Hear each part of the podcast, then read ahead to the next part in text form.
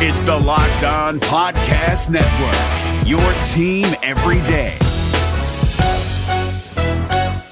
Hey guys, Gronk here, calling a 30 second hair huddle. When it comes to tackling hair loss, Hims has you covered. From clinically proven regrowth treatments to thickening shampoo and conditioner. Just go to forhims.com for a free consultation. Then a licensed medical provider can help you with your game plan. If prescribed, Hims ships directly to your door. Get your hair back in the game with Hims. Try today and get a 90 day money back guarantee at forhims.com. Just go to forhims.com slash NFL. That's forhims.com slash NFL. Restrictions apply. See website for full details and important safety information.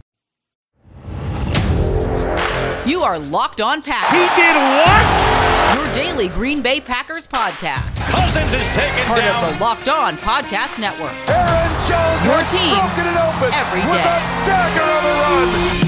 You are Locked On Packers, part of the Locked On Podcast Network, your team every day. I am Peter Bukowski, and I cover the Packers for SB Nation and Packer Report. I cover the NFL around the internet, and you can follow me on Twitter at Peter underscore Bukowski. You can follow the podcast on Twitter at Locked On Packers. You can like us on Facebook, subscribe to the podcast, iTunes, Spotify, Google Podcasts, wherever you find podcasts, you will find Locked On Packers, the number one Packers podcast on the internet and the show for fans who know what happened. They want to know why and how. Today's episode is brought to you by RockAuto.com. Amazing selection, reliably low prices, all the parts your car will ever need.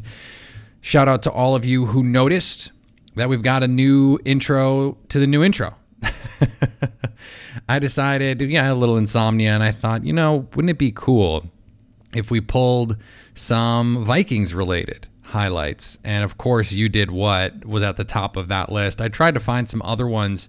It's it's kind of hard to find some of that stuff, so I, I went with what was easiest, what was from last season, um, and um, what I was able to find at midnight last night. So uh, I appreciate those of you who noticed and who who said something about it.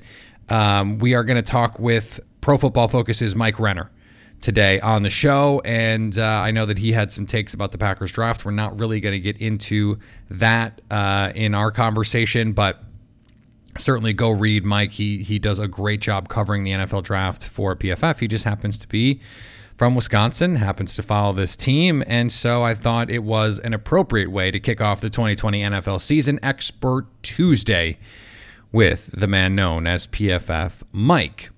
Before we do that, though, there is some some news and some things that we need to talk about. The Packers put Kamal Martin on IR. Uh, they also put Kabion Ento on IR. Those guys will be able to come off in three weeks, as opposed to the uh, designated to return previously had been eight weeks. And uh, this is just, it makes much more sense. Um, I don't know why you shouldn't just be able to come back whenever. I don't, I guess it doesn't seem that like that big a deal to me, but they added Parry Nickerson, who was a cornerback for the Jaguars last year, who's very fast and not much else. Uh, and, and they still have an open roster spot. They could do a number of different things uh, with those spots. They had Justin Britt, who's a center for the Seahawks, former center for the Seahawks, and uh, Daylon Mack, uh, former fifth round pick of the Ravens. So Milt Hendrickson has some familiarity with him. He is a stout, run stuffing interior player. Could be that sort of Michael Pierce light light diet version uh, if the Packers wanted to have a situation like that. But apparently, according to Adam Caplan, uh, Britt's workout went well. Uh, he has some some positional flexibility, can play on the interior or out at tackle, which is something the Packers uh, theoretically like. So something to keep an eye on there. The more important thing, though, I think for us as we sit here on Tuesday, the Packers practiced yesterday and not practicing Billy Turner and Raven Greene. These are two players Green Bay is going to have to rely on this week. And now that it is time for actual games, we have to start looking at what that means for Green Bay. And Matt LaFleur on Monday said he will not name a starter until Sunday. That means they'll have to prepare for a slew of different players in Minnesota. Didn't rule out that Elgton Jenkins would go to right tackle. Lane Taylor is uh, someone who has played tackle in the past. If Turner can't go, you'd think it's going to be Wagner, but we don't know for sure. Of course, that's important against a team as good as Minnesota on the edges, as as adept as Minnesota is as a blitzing team, and that continuity is really important. To me, the prudent decision there is you play Rick Wagner at tackle, leave Taylor and Jenkins at the guards. Mike McCarthy's formula on this, and I think in some ways to his detriment, was I'd rather keep as many guys at their natural positions. And this is the sort of traditional wisdom of coaches. I'd rather keep as many guys at their natural positions or their preferred positions as I can, even if it means playing someone who's really bad. It's the Don Barclay corollary. So even if it would make more sense to move a guard to tackle and then play that backup guard, McCarthy always preferred to say, I'm going to keep the guard where he is and play this potentially bad player at tackle. That was his MO. Matt LaFleur is not that dogmatic. He doesn't look at it that way. He wants to put the best five that he can on the field, even if it means taking someone out of their most natural position. So if he thinks the best five is Lane Taylor at right tackle and Lucas Patrick at right guard, not crazy, then that's what he'll do. If he thinks moving Elgton Jenkins to right tackle and playing Lucas Patrick at left guard is the move, then that's what he'll do. Now, there is, of course, value in the continuity. This is a team that, for most of training camp, went Bakhtiari, Elgton Jenkins, Corey Linsley, Lane Taylor, and either Rick Wagner or Billy Turner. And Lane Taylor played really well at right guard. So that seems like his best position. If Rick Wagner is healthy, uh, that decision seems like it's been made that it's going to be Wagner. If Wagner is not 100%, if he's looking, you know, stiff or he's looking a little sluggish in practice this week, maybe a decision is made at the last minute to make some changes. Maybe you call Jared Veldheer on Wednesday. Uh, there are other options. Maybe Justin Britt gets signed, and and maybe you say, hey, you gotta you gotta play this weekend. I don't know why it wouldn't just be Jared Veldheer, but that's where we are. So we're not going to know there probably until Sunday, but I think we're going to have an indication as the week goes on if Rick Wagner is 100% or something close to it. It seems like the the smart choice is to keep the continuity there. That's where Green Bay already has an advantage over a lot of other teams. And especially if Billy Turner is not a long term injury, you'd rather not upset the apple cart in the short term, particularly when you have other good options there in Wagner. Now, the Raven Greene injury is a little more concerning. Now, yesterday he was able to stretch and be out there a little bit, which, you know, I don't I don't like to play body language doctor on this stuff because you just never know, but it is the case that that he looks to be progressing past say where Billy Turner is and could have a chance to play. He was someone who played a lot of snaps early in the season for Green Bay before he got hurt and played well, particularly against the Bears in week 1. Now, in week two, the Packers played a lot more base personnel. Well, that's where the Kamal Martin injury comes into play. Because if you wanted to play your big people, you wanted to play three down linemen, you wanted to play two true linebackers. Well, the preferred starter at linebacker is not there. Now, what if they wanted to go to this Mike Pettine hybrid? You play Kenny Clark, Dean Lowry, the Smith brothers, and Rashan Gary. That's your front. It's basically three and two the way you normally have it in a three-four. Only one of those guys, instead of being a defensive lineman, is a a outside linebacker, and then you can play however you want. It. Christian Kirk is going to be behind it. You could play with Oren Burks. You could play with Ty Summers if you wanted to go big with the linebackers, or if you're Mike Pettine and you want to play a ton of hybrid personnel, you play Raven Greene because your preferred starter is not in and Raven Greene is probably going to play, if he's healthy, 60 plus percent of snaps anyway. So why not just play that guy? That was the decision Mike Pettine made last year. That was how he handled all of this. Well, if your Swiss Army knife player is hurt, then you may have to fit into some more rigid, traditional secondary boxes. Now, the other option is hey, you move Adrian Amos down into the box you let Will Redmond play a little bit more deep. And against the Vikings, when you only have Adam Thielen really to worry about down the field, maybe that is a more tenable solution. Maybe that works. Uh, I'm, I'm not sure it's ideal. I think if you're the Packers, you're going, look, um, Kyle Rudolph doesn't scare us. Irv Smith Jr. doesn't scare us. Adam Thielen is the only guy in the passing game who can kill us. The other guys can can do things to help pile on to beat us, but they can't kill us. Kyle Rudolph is not going to catch eight balls for a buck 40 and two touchdowns. Adam Thielen absolutely could. That has to be your focus. And I wouldn't be surprised if Mike Pettine let Jaire Alexander do a lot of shadowing of Adam Thielen just because, you know, Justin Jefferson is a rookie. And you, you're going to tip your hat if he beats you. And he's not even been the guy exclusively running with the ones. Olabisi Johnson has been getting run there. They signed Tajae Sharpe. Those guys don't scare you. So maybe you just say, look, we're going to play two linebackers. We're going to play with this hybrid outside linebacker, you know, three outside linebacker look. And we don't think it's going to matter if we don't play our nickel or our dime because the only guy who can kill us is Adam Thielen. And as long as we don't let him make the big play, we can win. That is a winning strategy for the Packers. And especially if Raven Greene is hurt, don't be surprised to see them look a little bit more traditional than we're used to. And there's nothing traditional about the car part buying experience right now, especially with so many storefronts closed. Or maybe you just don't want to go in. You don't want to deal with the hassle. You don't want to deal with the condescending guy behind the counter. You don't want to deal with feeling like, hey, I don't really know what I'm talking about. That maybe I'm projecting a little bit. That's me.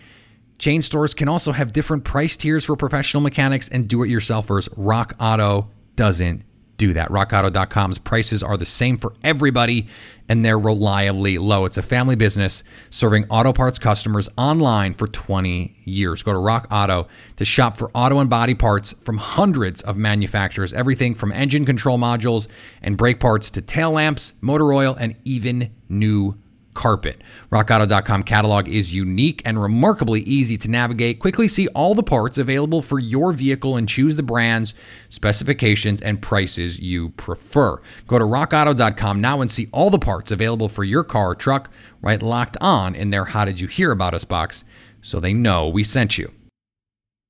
Hey, listen up, FanDuel fantasy players. Your day is about to get 20% better. This is Vinny Iyer, host of Locked On Fantasy Football here on the Locked On Network, and I have an offer for you. Start playing fantasy this football season, and FanDuel will give you a 20% bonus on your first deposit. That's up to $500. That's a big time bonus, and all you need to do to claim it is to make your first deposit on FanDuel. I love the fantasy contests they have on FanDuel. So many different ways to play cash games, tournaments. I like to challenge myself there take my fantasy football knowledge to the next level. Many different types of game formats you can pick from main slate, single game, best ball, snake draft, and you can even play private contests with your friends. There's an awesome slate of games on hand every single week. You can get the players that you don't have in your redraft leagues into your lineup. Try to get that big time return on investment. Every week is a new chance for you to win big at FanDuel, and that's what I love about it. Experience season long wins without the season long waits. Sign up today at fanduel.com slash locked on to claim your bonus and start playing today. That's fanduel.com slash locked on. Age and location restrictions apply. Bonus issued as non withdrawable site credit that expires after 30 days. All right, let's get to our conversation with Mike Renner. You can follow him on Twitter at PFF underscore Mike. Catch all the work he does with Pro Football Focus and the excellent draft guide they put out every year. They constantly churn out new content. They are really stepping up their game, turning out interesting articles, awesome data studies. They've really become an invaluable resource to the NFL community, both media, fans, and even teams. Every NFL team has a contract with Pro Football Focus, by the way. So the actual coaches and front offices and players are looking at their data. So let's talk to someone else who's looking at their data. He's a good Wisconsin boy. Mike, thanks for coming on Locked On Packers. Happy to do it. Glad to. Uh, I was just in Green Bay a couple weeks ago, or last weekend actually. So uh, I'll try not to be a homer, but I am a I am a Packers fan. So.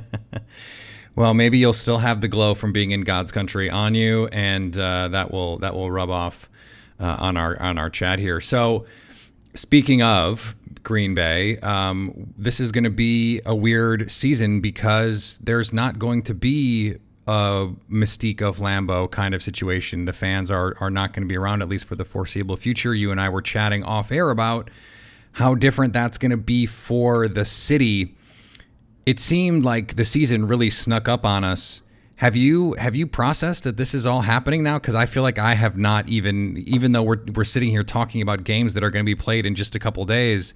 I haven't processed that that the season's starting. Yeah, I, it really. I, woke up today and I was like, "Damn, this is kind of game week," but it still doesn't feel like it's game week. Uh, it, I don't know how to describe it, but it still doesn't feel like until I think like a real football game is on TV. I won't. I won't feel like we're in the middle of a season, which because like once you get four preseason games, you're, you're usually in like a swing of things and almost like a routine at this point. It still seems almost like this thing that is mythical, like an oasis out in the distance. Exactly. Well, the oasis is here. Uh, it is not a mirage. At least I don't think it is. Maybe that'll change in the next couple days. Hopefully, it doesn't. We we spent a lot of time uh, in the offseason talking about what the Packers did and didn't do. And and even that those conversations seems like a long time ago. Then we got to breathlessly pour over the tweets from training camp and all of all of that stuff without a preseason. Where do you sit right now as we stand in week one in terms of where you think this Packers team can go this season? I think they're good enough to win a Super Bowl. Like I truly do, because they're good in the right spots. Quarterback, yeah. Secondary. You have a corner quarterback in a secondary, you can win Super Bowl. Not in this day and age. And I think they, you know, could quietly have a top three secondary in the NFL this year, assuming you know progression from some of the young guys on that roster. But I, I just I do think that they are built to stop most teams in the NFL today. They still have some issues in run defense, but I, I think their pass defense could be among the league's best, and they could have uh, I, I, think there's reason to believe their offense could take a big step forward this year in year two with Matt LaFleur. So I, I think there's a lot of reason to be optimistic about this team heading into, despite you know how last year ended.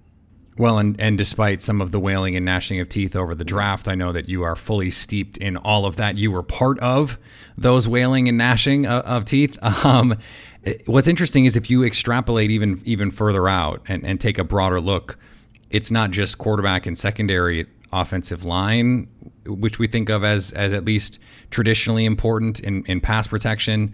The Packers can do that. Can they rush the passer? Top five in pressure rate last year. So the premium positions, they have dudes at all of those spots, even if okay, they don't have great depth at receiver. They don't have, you know, a good linebacker core. Okay, but those are positions that, you know, it, well, at receiver obviously is important where do you where do you think they are at receiver? Can do you, uh, do you have one of these guys? It seems like everyone who follows this team has a guy that's like, okay, that's my dude. It's Lazard, it's MVS, it's EQ. I truthfully, I, I don't have faith in any of them. Unfortunately, is the problem. I would say of the bunch, what who looked the best, Allen Lazard. I think bar none. Yeah, he had the best ball skills. That's the thing about Marcus Valdes-Scantling that I just can't get on board with. Even if you know maybe he did look good in camp, he just doesn't attack the ball right. And he had he left so many plays on the field that you know if you're if it's Jordy Nelson, you know he's making that catch ten times out of ten, and Valdes-Scantling just let like a dozen of those go to the turf last year. So uh, that's the worrisome thing with for me with Valdes-Scantling. Despite the speed, the athleticism, whatever, sure. Ball skills is still premium at that position, and Rodgers isn't going to throw to you unless he trusts you, and I think that's a problem. For sure. One of the really interesting uh, studies that that PFF did um, in the last year was they looked at, I believe it was the draft and and the the WAR wins above replacement of the different positions and found that uh, safety, I, I, think, was in a somewhat surprising outcome, was one of the most valuable positions. Are we underestimating how impactful the changes at safety last year were and potentially how growth there could impact them this year? Yeah, I think safety has gotten undervalued. Like, like I said, the WAR numbers, our WAR figure says safety is one of the most valuable positions on the football field because it, it's the most high variance, like a bad play from a safety. And, and I think that's why a lot of I think maybe like DCs or maybe just GMs in general don't value them is because a lot of the plays they're not even involved. Like they're so far from the football, but it's the ones that they are involved in that are very high leverage. Like Darnell Savage missing one tackle on with Josh Jacobs last year is a 60 yard difference. Uh, if he makes that tackle versus not making that tackle, they are involved. They they have to make you know plays that are like I said those high leverage plays. Uh, I think they have the guys to do it this year, though. Like I, I, think you'll see a big step forward from Darnell Savage, even though he was very good still as a rookie. I think what he showed, you, will see even more of that in year two. And obviously, Adrian Amos very solid. And then Raven Greene looked like you know he was a, one of their best defenders last year when he was on the field, uh, and they have him back now too. So I, I, do think there's a lot of reason to be hopeful. Where were you on Darnell Savage coming out oh, when, when he was coming out of Maryland? Yeah, he was uh, our number one safety in that class. Uh, I thought he was. Uh, I, I, I just loved uh, his playmaking ability over the middle of the field. Like his, his speed and closing ability is what you want at that position. If you're going to have a deep safety, that's kind of the guy. That's the guy you want. So I think he's when when they made that pick, I thought that was just a perfect fit.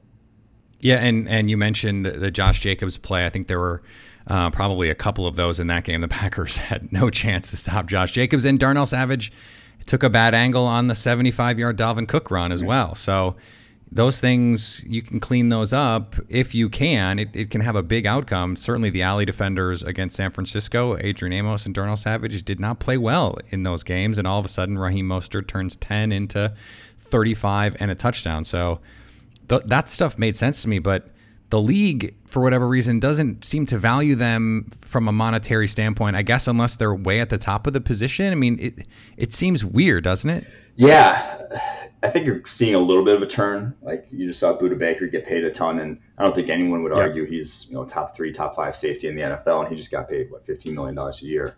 So I think maybe there's a little bit of a turn, but I think a lot of guys are seen as replaceable. And like I said, I think it comes down to the fact that they are not they're not involved in a, in a lot of plays. Like a lot of times, if you're just a middle of the field safety in a defense, you a lot of times that is just a role that you're not going to be uh, tested. It's almost like a placeholder in a lot of defenses. So I don't think, I think a lot of GMs around the league are kind of seeing it as an interchangeable position, whereas I do think it's one that you would like to be deep at because you're playing three safeties a lot of times in a lot of these uh, you know, nickel dime defenses.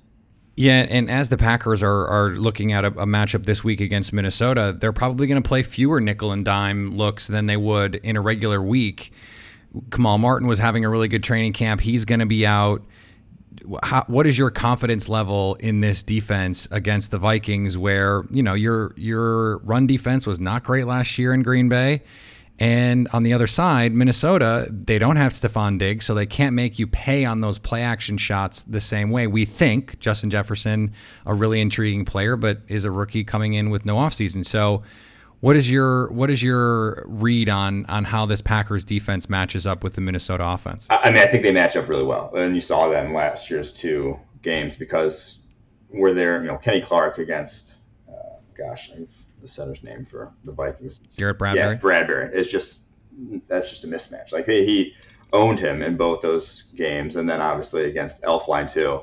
Uh, I, I, think you'll see a similar. Now they don't have uh, Blake Martinez this year, and, and, like on paper, the run defense got worse. Unfortunately, like the one the one thing that you know was their Achilles heel last year doesn't look like it's improved at all. But I think a lot of that can be schematically changed. They did not really care about run defense. We just like watched no. tape. They were not like they would have second level players on their defense, you know, aligned out of their gap, like slinged out of their gap to play uh, pass coverage, and then make, made it more difficult on them to you know, defend a lot of the plays. You saw that in the 49ers game. You saw it in the Eagles game early in the year that they lost and got just gashed. So I think that schematically, that's going to have to start from uh, DC down. They're going to have to just change up their approach against run heavy teams like that. Uh, and kind of almost, I don't want to say give them the pass, but trust that you have the guys in your secondary that they can get the job done uh, without you know needing too much help. So I do think schematically is what they're going to have to change in terms of run defense because uh, on the field right now, I, I, don't see them taking a massive leap just with the players they have. Do you like the idea of what we saw from Mike Pettine early on in, in training camp, where he's saying, okay, here's two defensive linemen, three outside linebackers with Rashan Gary, and then having your off ball guys? Does that seem like a reasonable solution to you? I I mean, truthfully, Za'Darius Smith, I love his versatility. Like he was at his best, I thought, like over guards on the interior, rushing there, or just being able to, like a lot of times in run defense, you have you know your gap and you're responsible for that.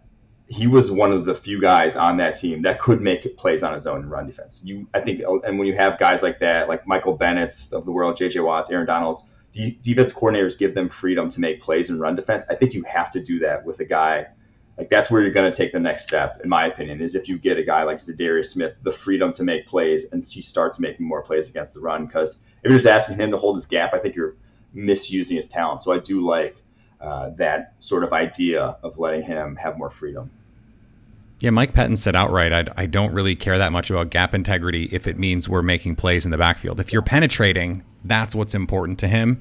And I, uh, this is a, this is a variance thing. Like it, it, we think you can make fewer plays than we can make, mm-hmm. and and that's a really intriguing idea. And and Pro Football Focus, you, some of your data guys have been all about the hey, not only does run defense matter, but maybe defense in general is not as important. Josh Hermsmeyer over at 538 has talked about that. How I know you're at PFF, but how how much of the I don't know if defense and especially run defense matters that much train are you on? I, I do. I'm all in on the run defense. Is I don't want to say completely schematic, but you can do things in run defense to usually shut down uh, rush offense if you really want to you can't do things in coverage, you know, schematically to really shut down good passing offenses. So, uh, from that perspective, if you're going to invest in places, I think the Packers are invested in the right places. They're investing in a lot of guys who are very good at either rushing the passer or playing coverage uh, on the back end. So that's what you would like your money to be spent on. Uh, but at the same time, uh, I, I don't go all the way into you know, what some of the guys said about defense not mattering. Yes, it's very predictable based on the offense you're going up against, but it's also very matchup based. You you want For sure. you want playmakers on defense, and, yeah. and I think they have them. They just need uh, they just need, like I said, give them a little more freedom to make those plays. And uh, and if you have a high variance run defense where you're making plays, you know, tackles for loss, and then maybe getting gashed a couple times, I, I'd I'd be all in on that. That's a lot better than what we saw last year, where it was just no plays in the backfield in some of those games. Yeah it's one of those things where if you're going to give up the run game to stop the pass, you better be able to stop the pass. The games that that Green Bay struggled was when they gave up the run to stop the pass and then couldn't do that either. So you you, you can't do that. And that was that was Philly, that was the Chargers, that was the 49ers to a degree even in that first matchup. You're you're sort of the perfect person for this question because the Vikings are going to rely on a lot of rookies this year. Justin Jefferson is going to have to be a big time player for them and their offense. They're going to need contributions from Cam Dantzler and Jeff Gladney. So, what do you think this team is like week one, relying on all those rookies? Because we assume eventually it's going to look like something else. Yeah, their secondary. I, I mean, it wasn't good last year. I just don't see how starting, you know, two rookies possibly here or Holton Hill. I just don't think it's going to be great. I don't think you're going to get great results. I don't see a big turnaround right away from that secondary. And Justin Jefferson, he can be he can be fantastic out the gate. There's no way he's going to be able to replace Stefon Diggs. O- Olabisi Johnson, the fact that he's still was getting first team reps over Jefferson like this late into uh, preseason was I don't want to say it's concerning, but it just more so, shows so more so says that I don't think they're going to have a very uh, a great competent number two wide receiver there. They're going to be leaning on Adam Thielen. So there's just not there's not a lot of places and that I see this Minnesota Vikings team being better than they were last year. When, if you're not getting better at positions, usually injury luck goes elsewhere. Guys uh, fall off with age, whatnot. You know, Riley Reiff a candidate for something like that.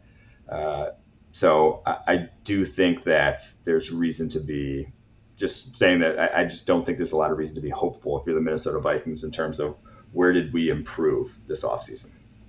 This has been great, Mike. I, I, really appreciate it. Let my let my listeners know where they can find all of the work that you do. Yeah, follow me on Twitter at pff underscore Mike and at pff.com. We have the new preseason draft guide just dropped a couple weeks ago that has hundred prospects, and a lot of those guys aren't even playing this fall, so that might be their final eval. So uh, it's not the only, it's not going to be the only version, but it's the one that's available right now and it always looks so good. Your draft guide is an invaluable resource to anyone who wants to study these players, wants to be in the know about the draft. So uh, read what Mike is writing all the time, uh, and uh, I appreciate you coming on the show.